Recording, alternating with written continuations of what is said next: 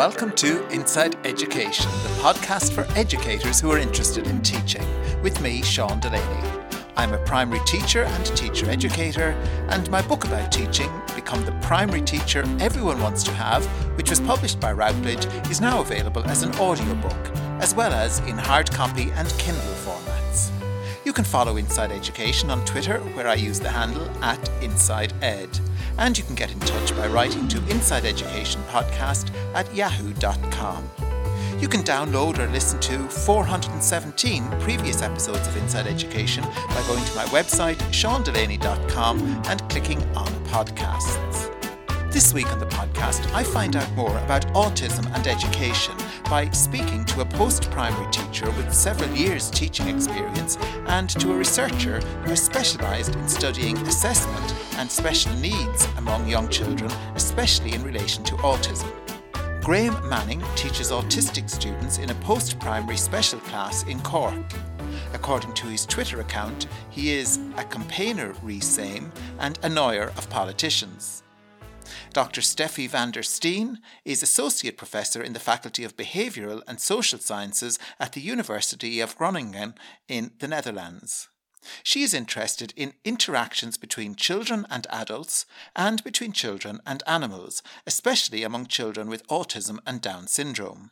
In relation to language use, one thing that became apparent quite early in our conversation was that Graham tended to use the term autistic children on the basis that most of the children he taught preferred that description. That is consistent with the language used by Adam Harris when he appeared as a guest on Inside Education. In contrast, Steffi was more inclined to use the term students with autism. I tended to vary my language use depending on whether my question was addressed to Graham or to Steffi. You'll really like this week's episode if you're interested in the education of students with autism. The insights on the podcast combine perspectives from the practice of teaching and from the rigour of research. Graham shares ideas from an Irish perspective, whereas Steffi's are grounded in her work in the Netherlands. When I met up with Steffi van der Steen and Graham Manning via Zoom, I began by asking Graham to tell me how he began teaching autistic students. Well, I'm entirely an accidental teacher. Um, my mom wanted to be a teacher, so obviously I insisted there is no way I'm ever doing that. And then at the time, I was actually meant to be joining the police, and there was a recession, so they paused that. So I was like, well, I have to do something. I had a bit of experience of subbing um, where you're just replacing teachers out sick. You didn't have to be qualified. You needed a degree in anything, which is very scary. And I'd been acting principal of a special needs school in that context, which was also terrifying uh, that that would be allowed to happen. Um, so I basically, while I was waiting to join the guards, I got my teaching qualification, and straight out of that, I got a maternity leave job in the uh, school I'm in now. And during that year, that school was planning um, what turned out to be the first uh, or the second autism special class in our county in Cork. And at the time, uh, because there wasn't much financial stability in subbing. I was also working nights as a care assistant in a residential um, placement for autistic adults. And so I knew a bit about autism. So as the school was getting getting re- used to the idea and they were having different meetings about things, I found people were asking me loads of questions. And I'm like, you know, I'm no authority at all. I just knew like a tiny bit more than maybe uh, someone run the mill. And um, in that context, the uh, management school at the time asked me, look, will you apply for this job? Because uh, obviously my contract was ending. Uh, will you apply for the job, but you can't get it? Uh, we have to give it to someone qualified, but you'll basically be the qualified person will be number one, number two, you'll be number three. I'm like, well, why am I sitting in the interview if I know where I'm coming? But anyway, so that happened. I got placed third on the list. The person who was second turned the job down. So uh, I was sitting in a pool bar in uh, Havana, and I got a phone call saying, you know, you've got the job. Can you be in tomorrow? I'm like, no, I'll be in next week. a bit busy. And um, I was the second teacher when we first started off. We were kind of lucky in that we were very heavily over resourced. So a special class, if it's full, has six students, 1.5 teachers, and two SNAs when they start off.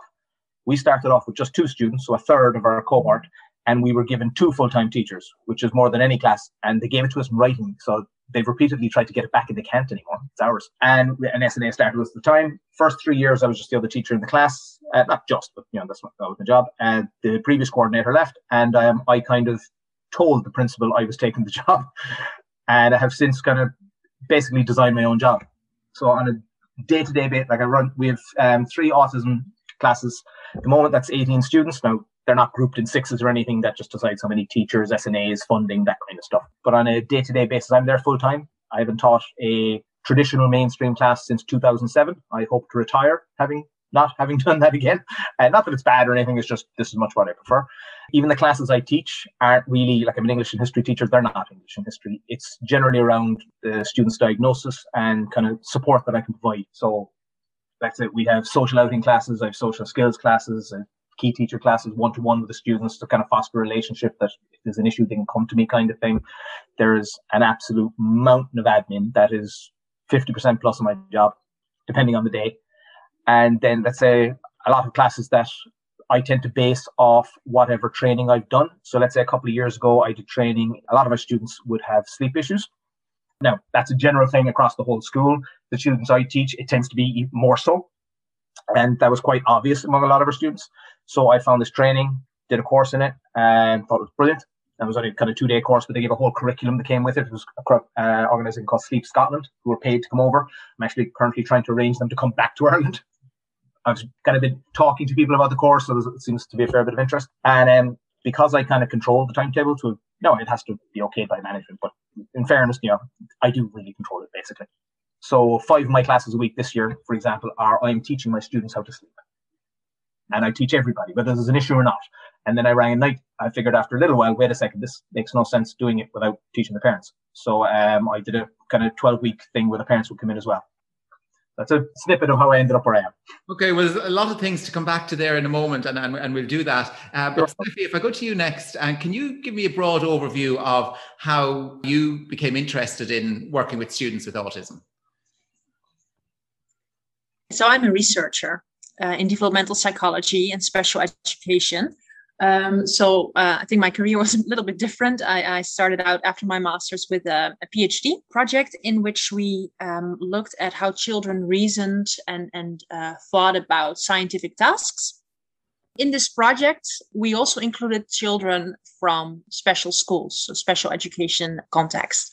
And I thought it was fascinating and from then on when i moved on to next academic jobs and, and other studies and research i've always included students with autism. So whether we looked at interaction between a mother and her autistic son or um, looked at what teachers needed to teach students with autism um, but also now i'm working on studies in animal assisted therapy uh, for students with autism as well um, so yeah, from the start on, um, after my PhD, I've always included them. And Graham has hinted at what the situation is like in Ireland, and we, we will explore that a little bit more. But can you give us a broad overview of how autistic students are educated at primary and post-primary levels in the Netherlands? So what is very interesting, and maybe Graham can come back to that, is that he is teaching in a special class. So we don't really have that over here. What we um, did a couple of years ago is that uh, education was very segregated. So students with autism were mostly in special education facilities. Right now, I would say that there's more and more um, inclusive education in the Netherlands, probably worldwide, or at least in, most countries, because that we had this some, something called Salamanca Statement, the UN, in which um, it was declared that students should be included as much in regular education as possible. Um, so the situation at the moment in the Netherlands is that students will be taught in regular elementary schools and regular secondary schools, unless the problems are so severe that they won't really be served in these environments and then usually parents have a have a big say in this whether or not to um, whether or not they should be enrolled in a special school and before going to special school there are all these other options like hiring an SA, for instance, to uh, or TA. What is it? what is what is the abbreviation here? Uh, teaching assistant to help the student in the classroom, for instance, or a special program. But if the problems are so severe that the teacher really doesn't know how to handle this and it interferes with the with the development of the student, then special education comes into play. Graham, you've given us a, a, a view from your own perspective. I wonder, could you give us the view from one of your students' perspective of what their typical day or week is like if they're attending the special class as part of their their overall education? that's kind of how long is a piece of uh, string kind of situation because obviously none of my students have the same timetable in any way. None of them have the same day. None of them have the same week. And even from week to week, it can change varying depending on the student's needs and stuff like that. But like six years ago, and that's it because obviously the six years in secondary school. So when I had a completely different cohort of students to the 18 I would be working with now, at that time, just because of who applied, and didn't decide enrollment, would have a, lot more students who would have had intellectual disabilities and would have had less mainstream inclusion. Now, there still would have been mainstream inclusion for all students, and decisions on that myself and my colleagues give um, our professional opinion. Decisions on that are down to the student uh, in our school anyway, and I think personally it should be everywhere, but obviously it isn't. Are down to the parents and the student. And the only way we would ever possibly overrule that would be if there was a health and safety concern. We say that to parents. That has literally never happened. But that is the only situation in which we could possibly we would morally think it right to, that, that we would be allowed to do so. My current cohort of students and in six years' time, it could be something something completely different, obviously, just depending on who applies, uh, would have a very high mainstream inclusion. Average would be, if I, I've never actually worked out the number, but if I had to guess it, would be talking 70% plus of their day and their week is mainstream inclusion. A lot of the supporting classes that we, we would provide when they're outside of mainstream in small group settings, that could be one to one, one to two, three, four, five, very rarely more than that. More and more aren't focused on academics. These particular students, they're quite reasonably strong academically. That's a generalization, not everybody, but generally speaking. So what we're focusing is more on diagnostic related things and kind of around their own diagnosis, um, how it affects them, how different things affect them, different strategies they can employ, stuff like that. And also, being honest, more generally, just providing valve because I'm going to stop saying generally because obviously everything I say is a generalization, just specifically apply to every single kid. But the majority of their students in conversation with myself and other staff, would admit to that when they're inside a mainstream setting, they have some form of mask up. They are not quite being their true selves. Usually because look, they're teenagers, and most teenagers don't want to stand out and don't want to be seen as different. For a particular student now, I'm thinking off the top of my head, who um, quite reasonably acute sensory needs. And when they're inside in a mainstream setting, it can be quite stressful to maintain that mask when the person next to them is moving their seat or the noise coming from the classroom next door that's being a bit rowdy, or anything else you can possibly think of. And it can be very, very tiring to maintain that. So at least let's say twice a day out of the nine academic periods in the day, at least two of those, they're not inside in the mainstream. They would be done myself or another teacher or something. And it's that mask doesn't always slip 100%, but it can significantly. They know themselves that there's nothing they're going to do that I'm going to bat an eyelid at. So I could have a student who would be seem like, or not seem like, the, the model academic student inside the mainstream class. Homework is immaculate, perfect, probably far more informative than is ever necessary, all that kind of stuff. And then, and is literally the most impeccable manners, all this kind of stuff inside in a mainstream setting. And then when they have class with me, a good 20 minutes of that is spent stimming and skipping around the place and having an absolute brilliant time that they would not, would be, which there's nothing wrong with, obviously, but they would be mortified to do that in front of their peers uh, inside the, are their neurotypical peers. So significantly at the moment, a lot of our classes are basically providing that valve so that you can go to mainstream. So the classes that they're out of, it isn't that they can't academically deal with the content. It's not that at all. It's just the combined pressure of having to all the academic content and keeping that mask on all day long is just for a lot of students absolutely exhausting. So that's what we're we're there to help provide uh, support so they don't need to do that all day every day. And would the students that you're working with, would most of them have been in a special class in primary school? No, the majority. Of, now, some some would have been. Again, the 18, six or seven would have been. So a third, roughly, would have been in a, a special class in a primary setting. The reason, okay, broad strokes, uh, reasoning behind that is when you're in primary school, you were usually sitting in the same seat next to the same person in front of the same teacher for a shorter period of time all day long. It's far more predictable and the routine is a lot more set. You transfer to a secondary environment, you were swapping 10, 11 times a day, sitting in a different place next to a different person in front of a different teacher t- who all have different teaching style, styles, different volumes, different everything, different physical classroom that you're in, and you're going through puberty. Those two are very, very different environments and states to be in. Take autism out of the equation, those are very, very different situations.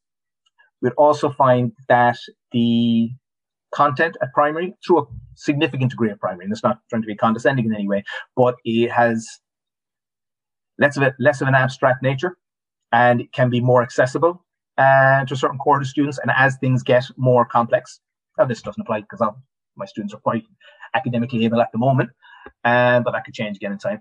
But they tend to be able to engage at the level of their, their uh, mainstream peers through a significant amount of primary school without needing that extra support. Towards the end of primary, it tends to get more, and again, generalization, more difficult, and then in secondary, exponentially more so. And also, look, simple thing, there isn't enough places. So there's plenty of students coming to me who should have been had the support of a special class in primary. It just didn't exist. Can I just very quickly say that it's so interesting that um, um, just to get back to Graham, that his students really prefer also to be in a special class for a certain amount of hours per week, whereas policymakers and government, and etc., think that inclusion is now the way to go. And of course, they are included; they are in a mainstream school, but they are also in a special class. So they they they. I find it very interesting that they need that space also. Yeah, I would have significant issues with UNCRPD and anything to do with New Brunswick. I will not say nice, not nice will not say nice things about that at all. Can you say a little bit more about that?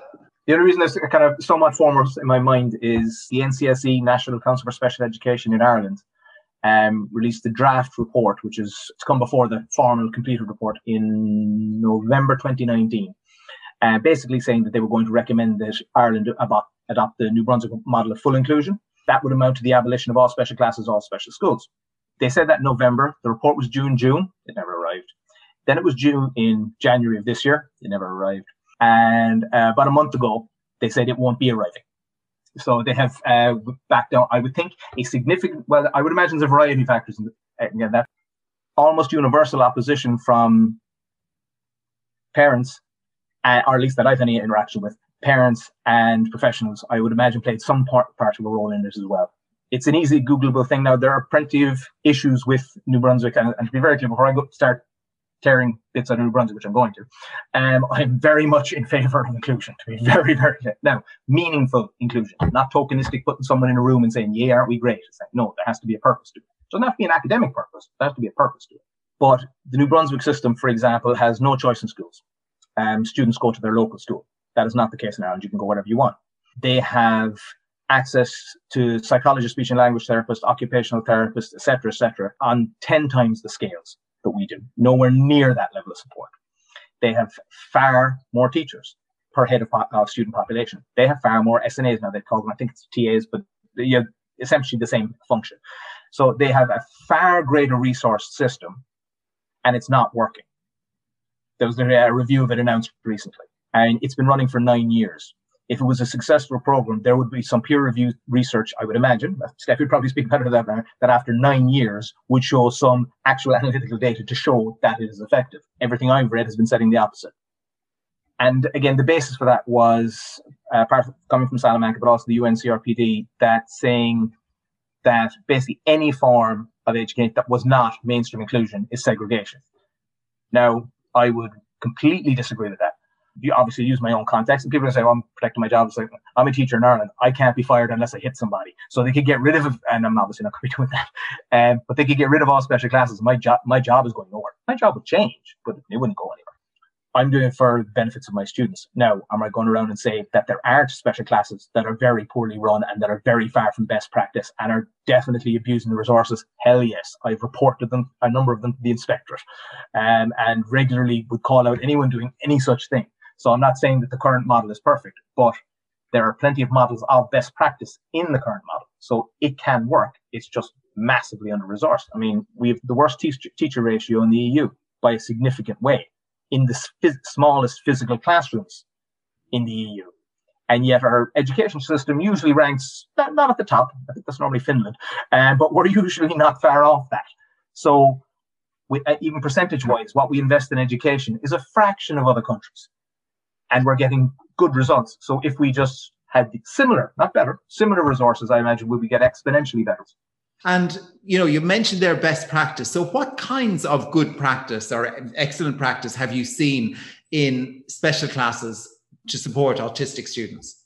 Sure. Well, let's say use my own example. Um, blowing our trumpet, sorry, we are a model of best practice now. There's no such thing as being yeah done. If you're you're like, oh, we're the best at something, we can't get better, then you should stop doing that job. But as our transition programs for our students, I go out and visit every student who applies to our school, regardless of whether they're getting a place or not. And no, I'd like if everyone got a place. There isn't enough room, and there's not enough schools doing what we do, and that turns into a whole different discussion. But everyone who applies, I go out and do, uh, visit. I liaise with every family who apply, and this can be kind of 30, 40 a year, so it can take up a fair bit of uh, my work. I talk to all of their teachers, principal, mainstream teacher, resource teacher, SNA, all reports I ask for take copies of. Obviously, anyone unsuccessful, now parents can refuse. Obviously, they don't have to give me the stuff. Other than they need a report to confirm uh, the student's diagnosis. Beyond that, they don't have to give me reams and reams of information. I generally prefer to read more and it not be relevant than to not read something and miss something that I could have used to support the student. But that's a parental decision. Primary schools do transition reports for us because the vast majority of students we have coming in reports that are significantly out of date to the point of, well, obviously they're still autistic because yeah, that doesn't change. But they can be from the report. I've got a 12 year old in front of me and it's the report's when the kid was four. The rest of the information is largely meaningless because, you know, just like everybody else, they change and develop. So I asked the primary school to do out um, up to date reports and I give them exa- an example of completed, an anonymized completed one so they know what it should look like. Then in February, we have an evening where we bring all the students in. Now, COVID has changed that. but We still manage to do it differently where all the students get to meet each other. They come into the empty school building. It's me, them, whatever family members they want to bring, occasional pet, as long as you know, people have to clean up after. I've got in trouble for that before. And I give show them around the classrooms where they would be, not be in a mainstream cut when they're not in mainstream where they would be. I give a big spiel on just what the their day is going to be like. I answer any questions. Some kids are full of questions. Some kids are absolutely terrified of me, or anywhere in between. And we do a tour of the school where we kids do videos. If they don't do videos, I have a video of the whole place that I send them anyway. They come in at the end of the school year for the last two weeks, uh, Mondays and Tuesdays of the last two weeks, where they spend four or five classes on each of those days in our homeroom context. They wouldn't be going to a mainstream setting yet because they're not formally students. Um, staff from their existing school have to come with because technically they're not my student yet. And usually they get to hang around and have teas and coffees and cake and stuff like that. And um, it's more there as reassurance. By that point, the child will know me, but I'm not the person they look to to fix issues. So if something goes wrong, they want to be able to know X is here to fix it nothing's ever gone wrong. But now the, the one time, you know, the not having the person there is the thing, potential trigger for the anxiety that could lead to something not going right or ruin the experience for the child. They have lots of classes. Those through those classes, they have one or two a day with me where we make a booklet on the whole school. Now we've had to do that differently this year. I've just finished posting them out. I'm doing a Zoom class with all these uh, kids next uh, Monday week. Then we run uh, July Provision, which is a summer program for our existing students that any incoming students are invited on as well.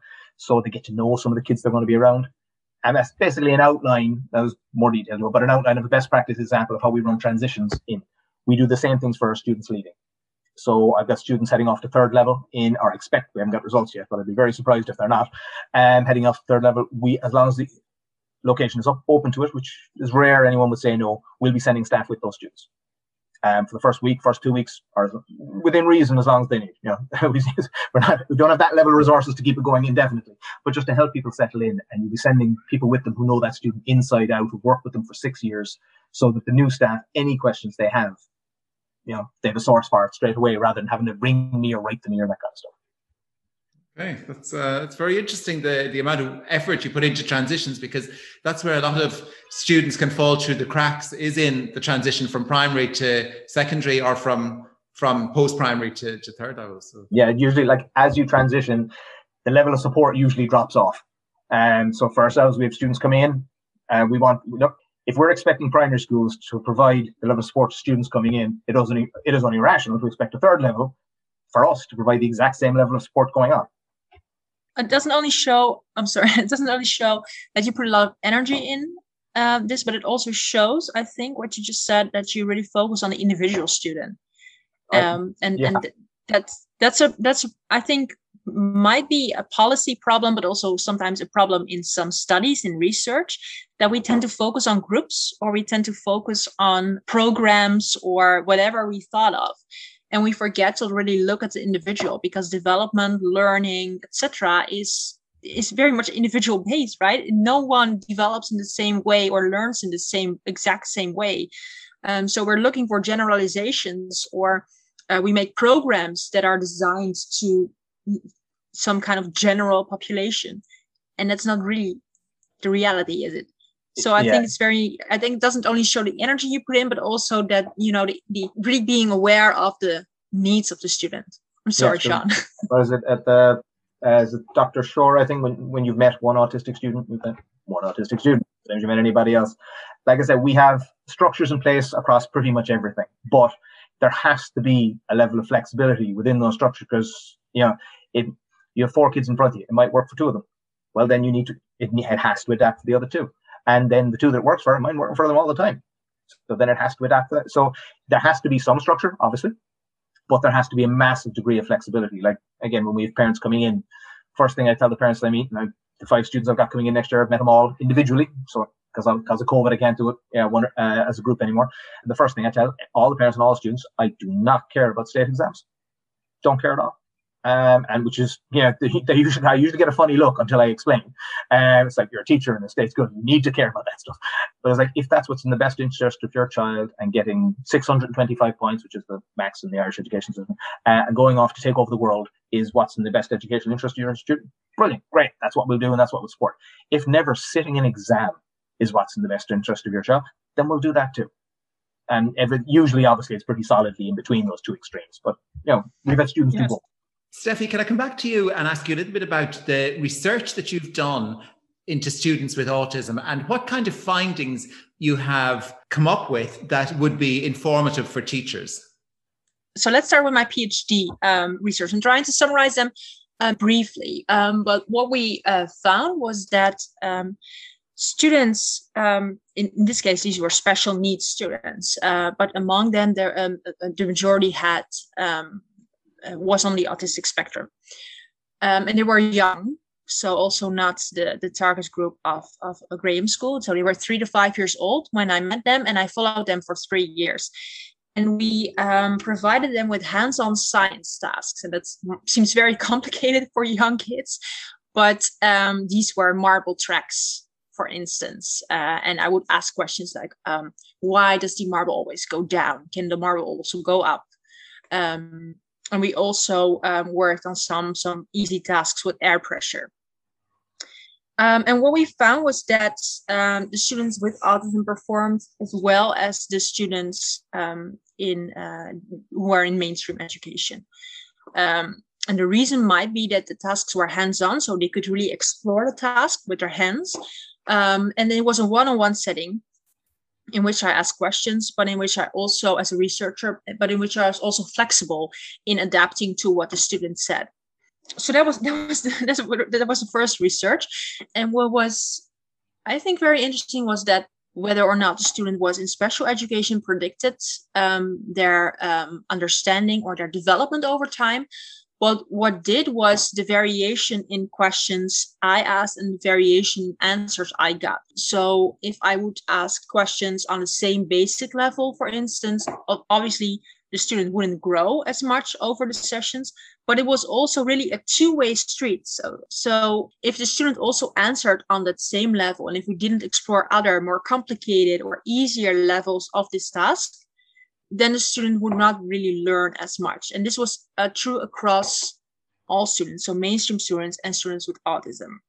Other studies I've done were with teachers, and I think this is very interesting for you to hear as well, for teachers to hear, um, because we asked teachers in primary schools who gave inclusive education and uh, who had students with autism in their classroom or had before they were before in their classroom and we asked them what they needed to optimally teach students with autism. And what we saw is that they, they didn't want any textbook information anymore. They were done with that. They wanted hands-on practices, uh, like hands-on examples, classroom examples, best practices. But also the teachers varied a lot in what they wanted, and we could make four groups in our analysis. So there was one group who really focused on cooperating with other teachers and specialists and parents.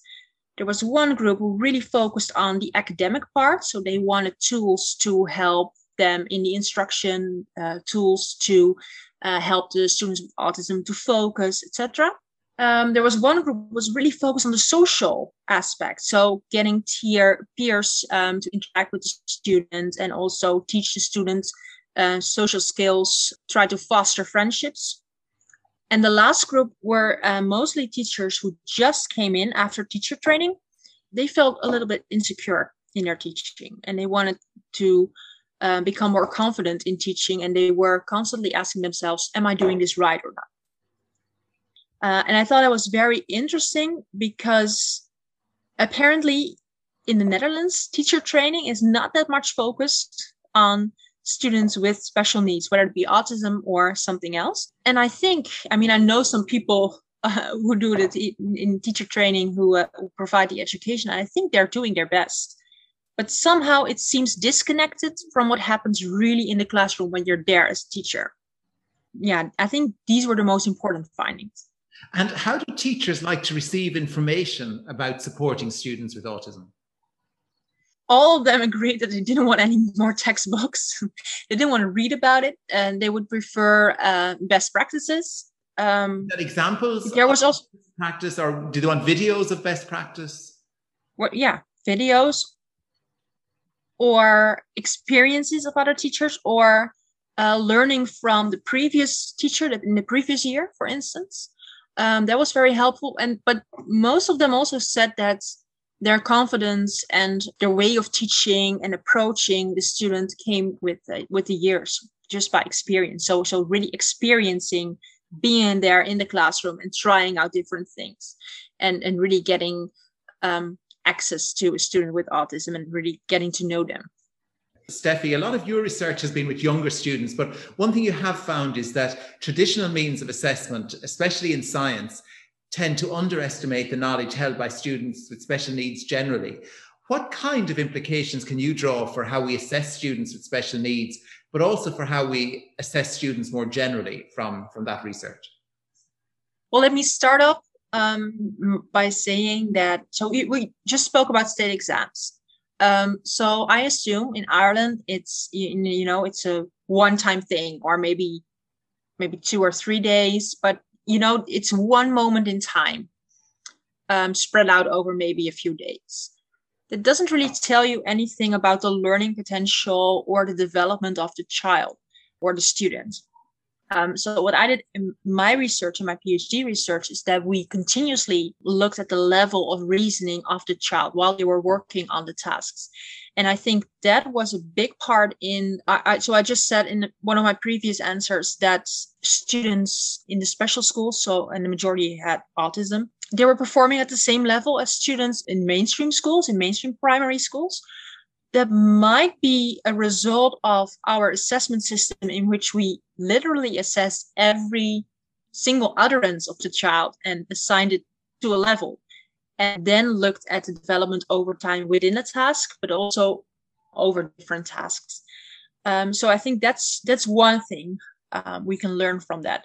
Um, another thing I just touched upon is that it might not be so you, you might think okay if i want to teach a student something i have to we call this the zone of proximal development so i have to teach a student if i want to teach a student something i have to kind of get on their level as a teacher and then rise slightly above it so that I can help students to kind of climb with me to my level. And then I help the student a little bit further by making it more complex, etc. But it was not so much the complexity of the questions we asked the student, it was the variety. So um, varying between more simple questions about a certain topic, about a certain scientific task, and then varying toward a more complex question and then a simple question again. So it was variation that really helped students to grow over time. Um, so that's another thing. And then I think the the, the third uh, reason why we got um, these results, so similar development um, among students with autism and without, is the obvious point that it was a one-on-one situation, um, very different than in a classroom where you have you know all these different things going on and you need to focus. And um, the other thing was it, it, was a hands-on task. So they could really explore and and if they would reason about let's say the marble going down or the marble going up they could try it out and see whether or not their answer was right or whether or not they need to adjust their answer. Um, so i think those three or four things i think were very important in this um, in this study I think that one that you mentioned about the varying the questions is very interesting because like I work with initial teacher education students and we would generally encourage them to ask higher order questions. So you're kind of saying it's not just the higher order questions, it's the mix of of the higher order and the lower order that seems to be more effective. And to make it even more complicated, I was so I was interacting with the students uh, all the time. Um, so um, let's say two or three years. I think two. I I have some data left. I think I, I followed them for three years, but I, at the end I could only analyze one and a half years um, because we had so much data. But to make it even more complex, it's not just varying as a teacher in your questions, but it's something that kind of happened or or or, or emerged from the interaction with the student. So when I came in, trying to teach them something about this task, I did not specifically or explicitly had in mind, okay, I'm going to varying questions or okay, I'm going to ask higher level questions. It was something that emerged. And then later on in the analysis, my supervisor, and I looked at it and thought, hey, this is this is interesting. Children uh, who were not developing that well, or they like they they went up a little bit in their level, but then it stayed flat. So they, there was not really a big development for these students. And then we looked at the interactions and we saw not that much variation in both the answers of the student and in my questions. But it was not something I had thought of beforehand or that I was really trying out with students. It emerged from the interaction with the student. So it's a two-way street. It, it, it depends on what you get from the student and what you're giving as a teacher. And and interestingly, for students who did very well and, and, and they developed very high levels at the end the one and a half years I followed them. If we looked at their interactions, it was much more variation in it. But it wasn't just my variation, it was also the variation of the student. So it might be, yeah, I would say it would be an, a great, interesting study to ask teachers to vary in their complexity levels and teachers to, what you say, to, to generally ask higher level questions and see whether or not what, what difference in outcome we get. Because in, in my case, I, I would hypothesize that variation would be beneficial. But I also saw that it's not just what the teacher does, but it's also what the student gives the teacher and how they interact with each other. And they come into some kind of dynamics. And you don't really, cannot really predict the dynamics beforehand. And you cannot really, um, you can try to influence the dynamics, obviously. But I, in this study, I didn't. And it turned out like this. a teacher can't just run on autopilot. I guess so. Yeah, but I would be interesting to it would be interesting to to ask some teachers to vary and some teachers to not vary and see what the differences are. Um, yeah, well, I would think just from listening to you, I mean, obviously I don't teach mainstream class anymore, but um, I teach in our what we call uh, DEIS One school, which we uh, socioeconomically disadvantaged area. Um, so in a significant proportion of our population, let's say education might not be as highly valued as elsewhere. I would find situations like that that if it's all high, higher order questions, a significant number of the quarter students will just switch off. They won't want to get. They're like, I can't do that. And especially if you start with that, and then look, if you lose them at that point, getting them back is very, very difficult. Um, so again, setting them up to achieve where there is a, a variation in the level of questions. So there are questions that they're getting, and then can you get to the point where you're slowly working up in the order of questions, but if the student's initial experience is going to be negative or a failure or of not being able to do it, then the level of their engagement is going to drop off. So that is more than likely going to continue. And, and for instance, we also learned that we shouldn't ask closed-ended questions. But some of the kids in my in my study really prefer these these closed-ended questions, um, like they could just answer yes or no to, and then build it up from there. But I also had one boy who was, um, I think, was very bright, and when I asked a question like that, he just didn't understand. He just wanted open-ended questions, and he wouldn't really explore and and and and speak up what he had thought of, and uh, he would really get confused by these kind of lower level questions, so to say. Graham, you've given us an idea of the effort you put into managing the transitions for students, and you've told us a little bit about the level of parental involvement. If we get into then, uh, say, the interaction between the teacher and the student, in the special class on a day by day basis. Can you give us just a little insight into that? again, let's say obviously we're um, almost finished up the year. Um, there's tomorrow and an hour and a half on Friday, and our students are done. Actually, some of the students finished today. So um, when we're back in September, um, I'll have mostly the same staff.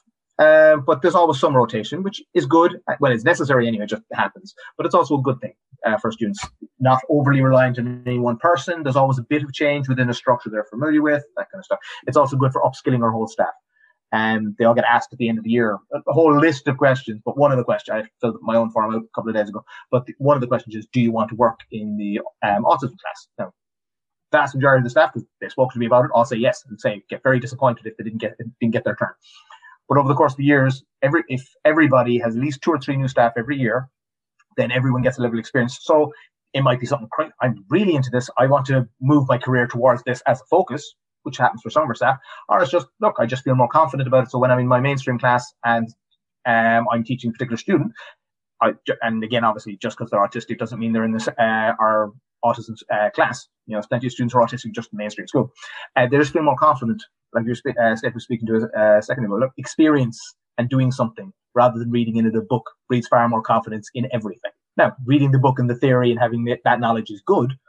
Having both that and the practical knowledge is better. Um, but at the end of the day, so when our news teachers staff our start, the first thing I'm going to tell them is, all right, um, now it's their class, so what they do is up to them. But they usually, rarely is, they wouldn't take my advice. And is I don't want them to teach anything. First couple of weeks, I just want them to do something fun with the students, get to know them, get the students comfortable with them, and vice versa. There would no, there would be files on all our students, all confidential and GDPR and all that kind of business. But they, uh, the staff have access to them. I would strongly encourage staff, look, read this stuff.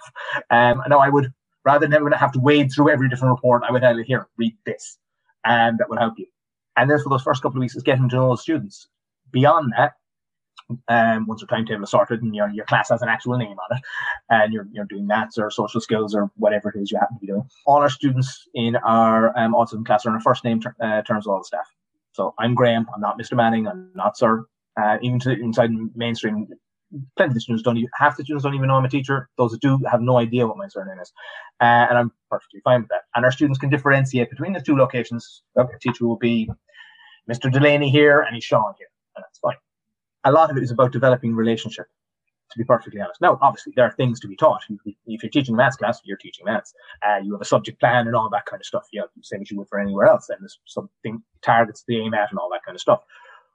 But as I explained a while ago, in relation to, for a lot of our students, it's a balance, it's a place to relax. So in the 40 minutes, you might do 20, 25 minutes of maths. Currently, I'm telling all our teachers, um, every 40 minute class, I want 10 minutes outside as long, um, with the masks off because all of our students obviously are wearing masks. Now, because they're in a special class, they don't have to wear masks. All of our students do. Uh, even students with sensory needs, they all wear them in fairness to them. And um, very proud of them, make a big deal of it, and you know, yay them, because uh, they don't have to uh, they have an exemption. But at least 10 minutes of every class is outside. And it's like, look, if you, I've got a tent set out, a big marquee tents set outside our classes. So even it, it could be snowing, thunder, and lightning, you can still get outside. The school has now decided that's a great idea and we're buying loads of them. So regardless, will be good news for everybody. So on their day-to-day classes, most teachers would have mainstream classes and they will what we, we call homeroom classes. Like we don't call our special class the special class. The word special tends to have connotations with it at times. So it's called the homeroom just because in a school context it's meant to be as close as you can get to home. It's comfy couches and you know TVs and stuff like that, and your own kitchen. We all you know make meals together and everybody shares the fridge. Not now, but yeah. So teacher will be coming from mainstream, could be coming from teaching mainstream maths, thirty kids, to down teaching um, social skills with three kids. So it can be significant variation in their day. Most teachers tend to for they look, the smaller classes with a smaller number, it's more relaxing. They could literally be sitting out in the garden doing a social skills class. Like today, now the weather's gorgeous outside, it's been a lovely day. Um, and I was in earlier and people doing classes outside in the garden. And not saying they never do that with the larger groups, but it's more difficult for plenty of reasons. So for the staff, they find the classes enjoyable. You get to know the students better. And again, none of this is disparaging towards mainstream teaching in any way, but you do because you're teaching in a more personal context in smaller numbers. And you can tend to more readily see the positive impact of the work that you're doing because you know it is so intensive and you know staff find it rewarding students again would regularly report that let's say they're having difficulty uh, the 18 students i work with currently any difficulty in mainstream context because of the nature of the classes they have in their homeroom setting, they feel comfortable coming to me or some other staff member with lots of different issues. Um, I had a very, very different day today. Uh, the kind of stuff that again cannot teach uh, prepare you in teacher training in any way whatsoever. Lots of stuff around students' sexual orientation, and uh, from three different avenues today. Now, all in, everybody went home happy and sorted, but it's kind of thing I'm used to. But it's very, very different teaching. There's no, like I said, there's no manual for it. It's go in there. I think a general personal dip- disposition uh, can predispose them towards this kind of teaching. And like I said, I have pretty much no authority in the eyes of any students inside their school. I don't care. It, it doesn't bother me. I'm quite happy like that. And it's very informal. And as you can tell from this, I tend to talk an awful lot. That can work quite well. I don't want to shut up. So please signal to me if I should. Um, but with my students, I can carry the conversation, especially when we start off when they're first getting to know. And I usually say lots of silly things inside in conversations. And usually I'm just trying to get laughs and jokes out of my students and develop a level of comfort with them that, you know, when there is an issue, that they can come to me or whoever else. Steffi, you've studied the relationship between children's speech and their gestures when they're working on tasks. Can you tell us a little bit about this research and why it's important? This is very fundamental research. So in in research, we we have a distinction between applied research and fundamental.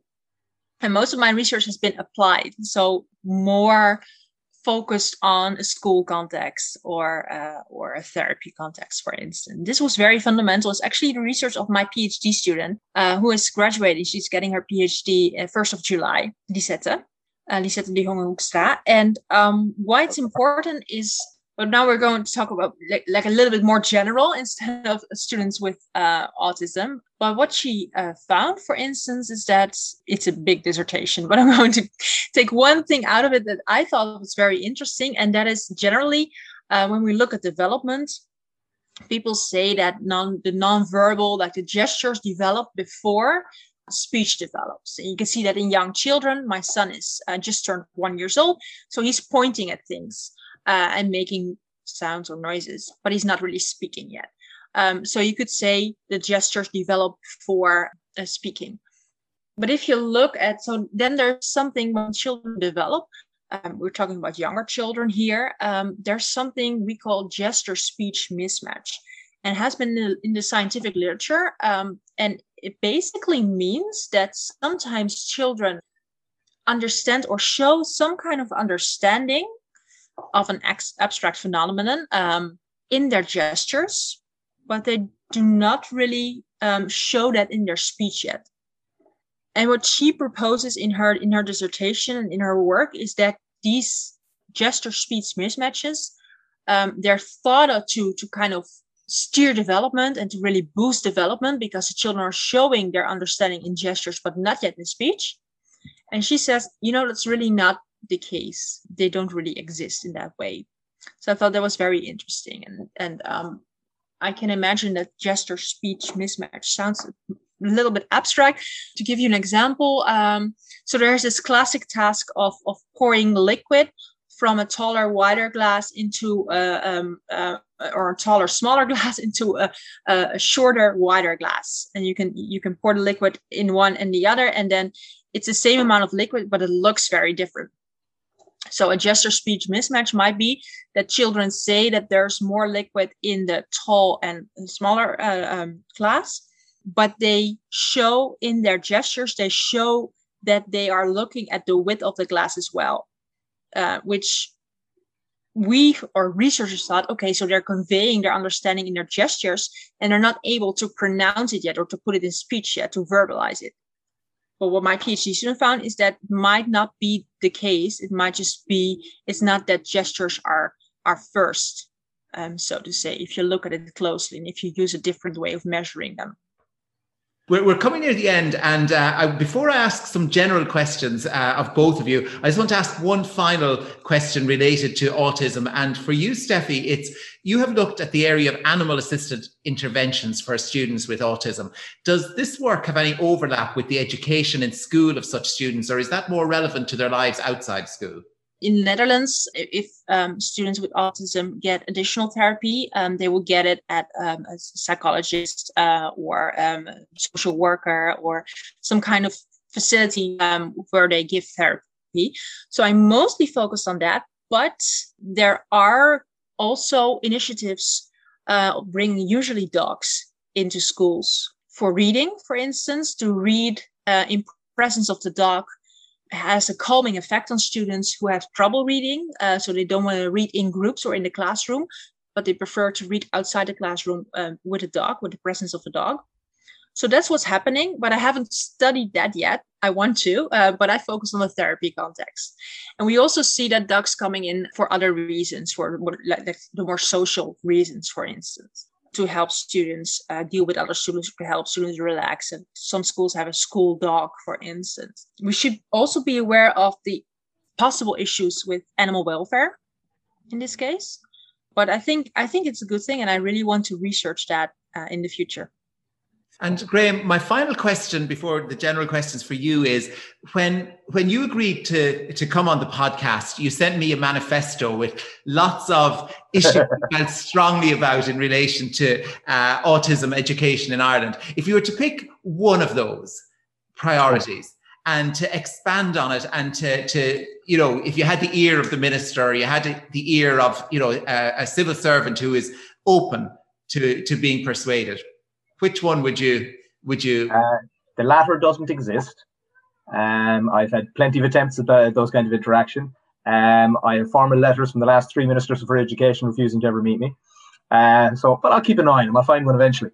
Uh, the one in my local constituency is most likely to be our next minister for education. He can't get away from me. I have his phone number. So, look, if, if I boiled it down to one, uh, I think that list I sent out had uh, 38 things wrong with um, autism class provision and how to fix them all, bar one. There's one I couldn't fix. 26 of them wouldn't cost a cent. If I had to pick, look, the one is the most obvious one. There aren't enough special classes. I had 30 something applications for five places this year. Uh, or not I, but the school I'm working. And that's standard. We've had years where we have 30 or 40 applications for no places. Um, even in May, this time year, literally, I am two days away from being finished for the year. Not that I'll still be doing be formally finished. Um, I'm in daily contact. I was in contact with three different families this year, uh, kid today, who are in sixth class, have a professional recommendation of needing support of an autism class in September. They have nowhere. There's nowhere to go, and that's like that's just three today. The amount of students misplaced, either in special schools when they should be in a mainstream setting, or in a mainstream setting when they should have the support of a special class, and that either they massively underachieve, have a very difficult, or the entire educational placement collapses altogether, where these students would excel uh, to, their, to their own ability and with the support and that they, according to the Constitution, have a right to. The simple thing is there aren't enough places because schools refuse to set them up. Are there some grounds that your schools can complain about training and funding and space and all those kind of things? Yeah, sure. Some of them are valid. I don't see any of those as grounds to deny a student the right to an education. Are there things wrong? I said, I just listed it was 38 of them. I'm sure I could come up with more. There are loads of things wrong. But there's still, even within that flawed system, there are still plenty of models of best practice. So if there are, if those models exist, then it can be done. So that's not a, re- that's a reason for school to help people like myself and other annoying politicians to get them to do their job right. So if I was speaking to the minister, uh, if I had remote control on the minister, Section 37A of the 2018 Schools Admissions Act that a hand in writing it gives the minister the authority to compel schools to set up special classes. That should be done with about two years advance notice. It should be done with all the training and everything else. But what they should they should use it now. The last two years that it's been in existence, it got used in South Dublin primary schools in Leo Varadkar's constituency, that's a politician or former Taoiseach, just before an election. I'm sure those things were not connected at all. Last year, on the literal last day of primary school term, it got used in 35 primary schools, also in South Dublin. Wouldn't question all of those needs. The rest of the country outside South Dublin exists. Secondary, the need is far more acute. So if I to make them do anything, I would make them set up enough sufficient classes and then listen to people who give out as much as I do. Okay, uh, we're on to the, the last round of questions then, which are kind of general questions that I put to every guest. And uh, I'm going to start with you, Steffi. What is school for, or what are schools for, in your view? Schools help you to develop or education helps to to become a, the person you are to develop your potential Graham, what about you? What what is school for, or what are schools for? Schools are there to prepare you for for life after school, and if that involves if that involves academic elements, but if not solely, plenty of times in my own context, not primarily, preparing a student and their family and the wider community in a, as broad a sense as possible for being a you know happy member of society. And if I stay with you, is there a teacher who had a significant impact on you? There's a few who had some negative impact on me, and, and I do mean actual impact. Um, but uh, we'll, we'll, stick with the positive. My English teacher in uh, when I was in senior cycle in secondary school before I left, I really enjoyed writing. Had never been kind of put, praised too much. That not to be a woe me, which yeah, fact. Um, didn't stop me. I like writing anyway. I still like writing. But he would have been the first teacher who would have taken work off me when it wasn't just work I was meant to be submitting. It wasn't homework. He'd like, oh, what are you what are you writing at the moment? oh, give it to me and he'd you know come back with plenty of notes and everything. The only annoying thing there was no computer, so I was write, rewriting all of this. It was really t- time consuming, but showing that active interest in something I obviously had a passion. In. I'm not saying I had a particular ability, but I thought you know it meant a lot to me, and I try and see that in my own students. Now it doesn't have to be at that, but what are they interested in, and try and meet them there. I the amount of hours I've spent playing Minecraft, although it is quite quite good fun. And Steffi, is there a teacher who had a significant impact on you? I knew this question was coming, and I just told my partner, um, "Oh, I, this question's coming," and I, I've had some pretty good teachers, but there's not one that really stood out to me, or maybe I'm forgetting someone. And, then uh, my partner said, "Why don't you say your daddy?" because both my parents were teachers, and then I thought, while we were talking, I think it's really true um, because both my parents are teachers. My mom in uh, primary school, in the primary school I was in, actually, um, she didn't teach me. She had other class. She, she taught a different year, but she was in my school, um, or I was in hers, I guess. Um, and then I moved to secondary school, and there my uh, dad was a biology teacher. Uh, but so I saw them both teach, and um, I also teach, but I don't teach. I mean, I don't teach in secondary school. I don't teach in primary school, but I teach university students. And I think what I learned from my mother, she's very much um, um, structured and in control, and she prepares a lot, and she has everything neatly ordered, and she really knows what she wants to teach that day. My dad, on the other other hand, is very flexible and and more might be also generalization and there's obviously maybe a gender effect here but he he really enjoys the surprise element. I, I think he was he, he was standing on his desk with like a model using biology like a skeleton model and i think he fell off at some point and and that was the running joke in school for years. But i think having them both and seeing them both work and using their best practices, so to say, and combining these two, that's really helpful for me in teaching university students. And I think that had an impact on me if I look at it now. What is your vision of an educated person, Steffi? These questions are so hard. I think someone who keeps wants to learn and, and knows that even though he or she is educated, there's so much more to learn. So staying curious, I would say. Graham? Everybody's educated. It's just to what degree, but uh, kind of echoing what um, Steffi would say uh, again, and I'm stealing a quote. I don't know whose it is. Was it, um, no matter how educated you are, uh, just signed up for another year of college next year. Was it the quote? Every day is a learning day. So, like I said, you're you just never. There's no such thing as you finished, in my opinion. Yeah, regardless if you may finish formal education or not, there's no such thing as being finished being educated. And staying with you, Graham, who or what inspires you? So we'll get corny here. Uh, my parents, my brothers, my wife, my children, my friends, you know, people I surround myself with, people I love. Uh, like I said before, I always find it very odd being that much as you can find, you know, someone's achievements inspiring, being inspired by someone you don't know. I, am not saying it's, you know, just for me personally, I just find it odd. It's like, no, I know these people. I, you know, know the ins and outs of their lives. I find that far more inspiring and obviously the things that they've done for me and continue to do for me. And who or what inspires you, Steffi? Yeah, so now I'm echoing you. um, my children, um, because they're they're very young. They're one uh, and four years old, and I just constantly see the world through their eyes. Where when I, when especially my four year old tells me something, I realize that the way she looks at the world is not necessarily the way adults look at the world, and I find it very inspiring. And finally, for you, Steffi, have you a favorite writer, book, or blog about education? Yeah, I knew this was coming as well.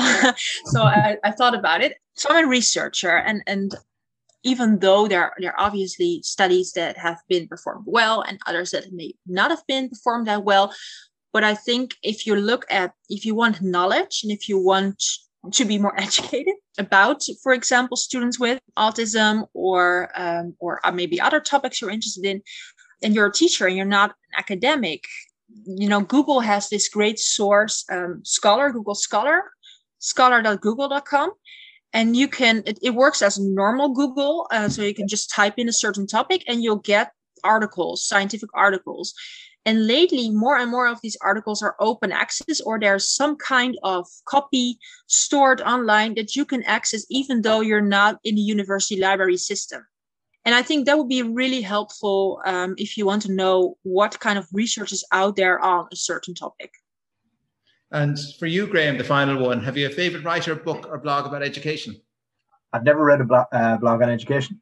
I have just through different studies and stuff. I have a kind of mini library in my own office. Like I said, when I go up to the, my lo- local college, where, like I said, just mentioned, I'll be going back to, so I'll be paying their um, SEN library another visit, and basically I photocopy anything that has the word autism in it, uh, and stick because it's a lot cheap. Yeah, I haven't got the money to buy all this stuff. So it's more I dip in and out of things when you know is there a specific thing I'm interested in, or even um, Steffi just uh, mentioned there type in a thing and stick Scholar after it. And you know, inside in Google Scholar, you will find endless examples when I'm usually talking to kind of new either parents or um, newer teachers to work with, when they're asking, I don't recommend kind of you know some kind of dense, heavy kind of theoretical thing or practice stuff because it tends to turn people off.